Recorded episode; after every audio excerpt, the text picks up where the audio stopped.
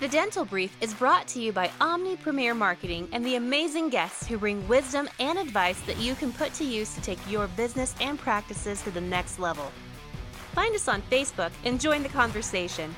Get ready to grow because we are kicking off the next episode in three, two, one. Hello, everyone. Welcome to another episode of the Dental Brief, recording from home again. I'm so excited to have our, guest on the program today. It's a two time guest, so a returning guest, Danielle Brown. Say hello to everyone. Hello, everyone. Patrick, thank you so much for having me back.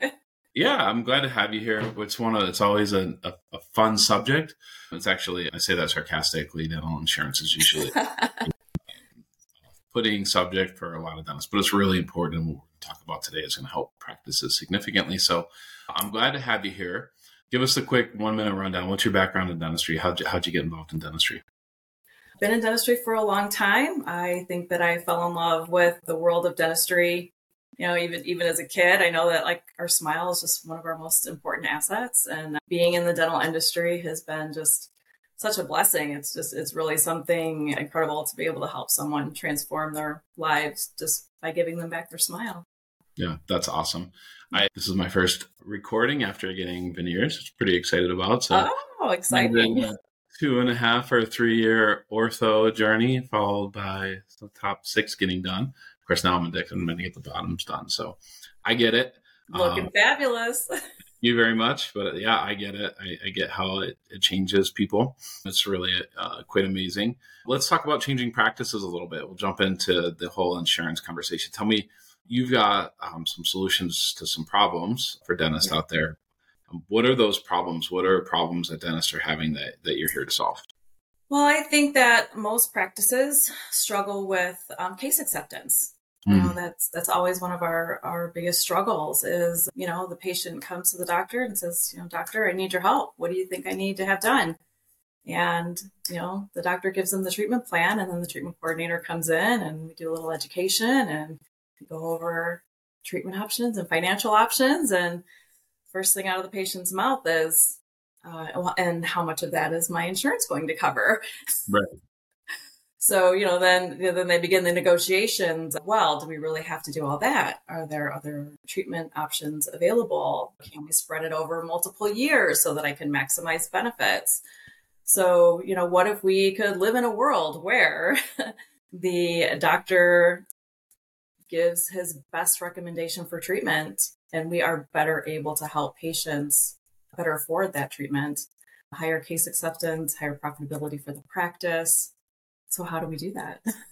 Right. So you know, I I've heard numbers usually around half a million dollars in reoccurring unaccepted treatment plans is what the average dental practice has sitting out there. Half a million dollars. That's so much money. And that's average, right? So we know that there's some with a lot more. I think dentists accidentally overestimate their what their case acceptance rates are. Um, I think they're always a little bit higher. And then we tend to a lot of times have blanket ways that we approach case acceptance. I think, I think there's a lot of people that we're talking about affordability when they can afford it. And then there's other people who simply can't afford it. They literally don't have the money to do it. I think segmenting those two different types of people and their situations is, is really important. Let's talk about the person who maybe doesn't have so much for resources. They have dental insurance or medical insurance but they just don't have you know deep or deeper pockets. How can how can we help those people get coverage? I think that there's you know a misconception that doctor you know dentists don't feel like they can necessarily bill medical insurance. There's a very mm. small percentage of dental offices that are equipped to bill medical insurance. And the difference between, you know, dental insurance and medical insurance is huge you know dentists they they are medical doctors your medical insurance covers you from head to toe so if there is you know treatment that you're diagnosing and you are able to treat and it and it and it's systemic it's something that's going to improve their overall health right. i'm not talking about just you know yeah there's a place for dental insurance but when we're talking about improving a patient's overall health you know this dental treatment we so many studies show that you know the, the link between the oral health and, and full body health is you know so important you know there are over 500 like a thousand uh, systemic diseases that we know of and medications that then you know those diseases and the and their medications manifest in in the oral cavity right. so there are a lot of the treatment that we're doing is linked to their overall health and sure. those types of procedures can and should be built to medical insurance dental insurance should be used as a supplement so those are the things that can really help improve case acceptance when the patients can better afford their treatment. Sure. So, you know, I think there's that, well, we know that there's dentists out there that are taking advantage of this, that are helping yeah. the patients in this journey, that are helping set this up for them or working with them. I think for a lot of dentists, it seems like, you know, it's too big of an elephant to eat. Yes. So they don't even try taking a bite. How do you kind of take some bites out of this? There has to be some ways that you can help your patients with this without burying yourself in new processes or try to trying to eat a, an entire elephant. How can you do that? Yes, getting set up to bill medical insurance can be overwhelming. That's not part of what we are trained in in dentistry.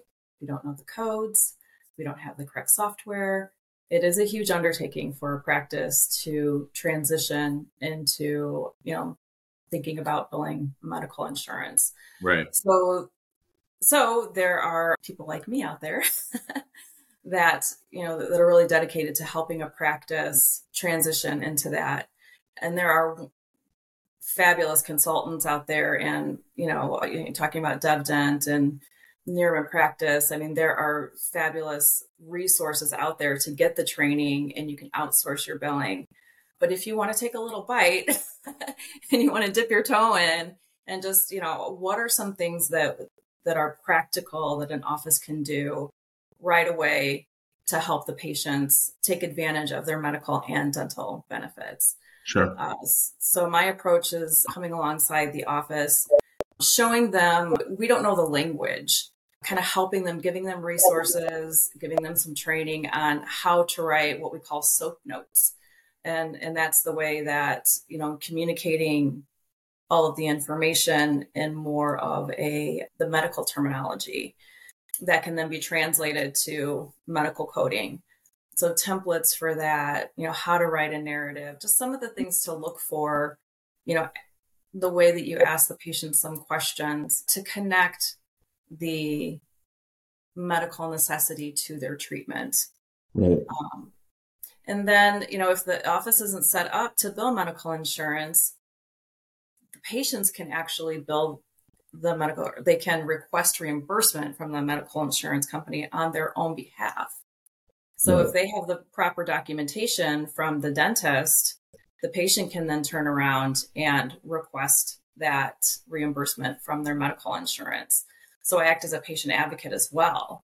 So the doctor can say, you know, the, the doctor doesn't have to feel like, well, I have to be in network with medical insurance. I have to take this huge undertaking on with a few simple steps, um, just a little bit of different types of communication, um, you know, we can successfully help that patient get more of their medical insurance to reimburse them for the actual treatment that they need. Right. Yeah. So let me let me ask you this. You you mentioned pre-authorization or, or getting reimbursement. Is it possible to get pre-authorization on medical billing too? Is it almost always um, after the fact? I, I definitely recommend getting pre-authorization if we can. Yeah. yeah. And actually, the biggest success that uh, you know I'm finding is even if we can get the patient to get a referral from their primary care physician, and, and all they have to do is you know walk into an urgent dent and say, you know, I have jaw pain, I have tooth pain, and for their primary care physician to say, okay, you need to go see a dentist and get that referral before the doctor, mm. the dentist takes the the 3D scan. That's that's one of the best tools in our toolbox. Right. So it probably makes sense for dentists to pair up and have a good relationship with a general practitioner and urgent care or something Absolutely. like that. Absolutely. That's yeah, that's one of the things that I really advocate advocate yeah. for is just that communication. Um, you know, right. Kind of yeah facilitating communication between the primary care physician and, and the dentist you know that yep. that is so important so when you have successful reimbursement from health insurance companies for dental treatments what are those percentages look like? Like how discounted are they? Are the medical insurance companies paying full price? What does that what does that look like? Well, you have to remember that we're out of network. You know, right. I, so even if we're billing medical insurance, you know, we're, not, we're probably not going to be in network with them. So you have to understand what your out of network deductible is mm-hmm. because those can be pretty high sometimes. But you know, they'll pay you know eight, maybe eighty percent. You know, I've gotten as much as uh, thousand dollars reimbursement for a patient for a full arch replacement, what we would call an all on four or mm-hmm. you know, full arch replacement with dental mm-hmm. implants. That's you know thirty thousand. You know, I've gotten twenty one thousand back for a patient before, and that's that's incredible. That's it's better than that thousand dollars from your dental. yeah, yeah, it's a big, big difference. So, what? How do you? What, next steps for for practices that are listening to this obviously they can reach out to you i know you're active on social but your website's also on my smile insured um, yes. .com so they can reach out to you for more information what other resources are out there and places that they can go to learn more about billing um, medical insurance companies. What other resources are out there? Yeah. Yeah what are some what are some where's some good places to get some more information besides from you? I, I love dev, devdent D-E-V yeah, they're they're a great resource. One of the best resources out there right now is the American Academy Academy of Oral Systemic Health.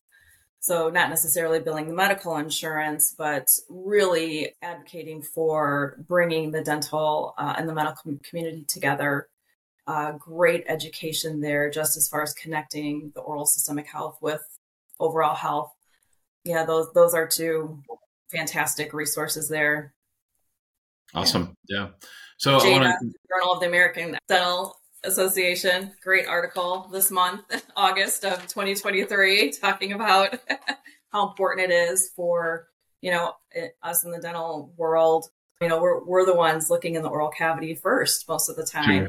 And how important that is to then refer back to those. You know, I'm talking about you know the physicians referring to the dentist when you know, when they're seeing oral problems. But I think as dentists, we need to be referring them back to, you know, that primary care physician because um, a lot of times we see things manifesting in the oral cavity.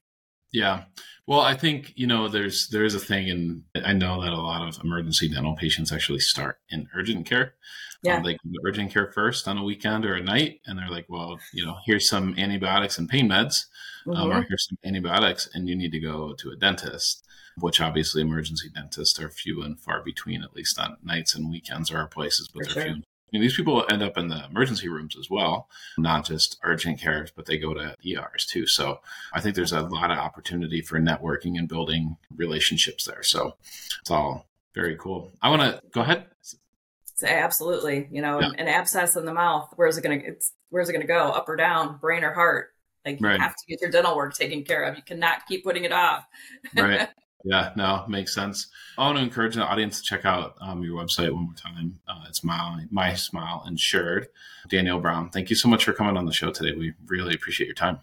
Thank you so much for having me, Patrick. I really appreciate it.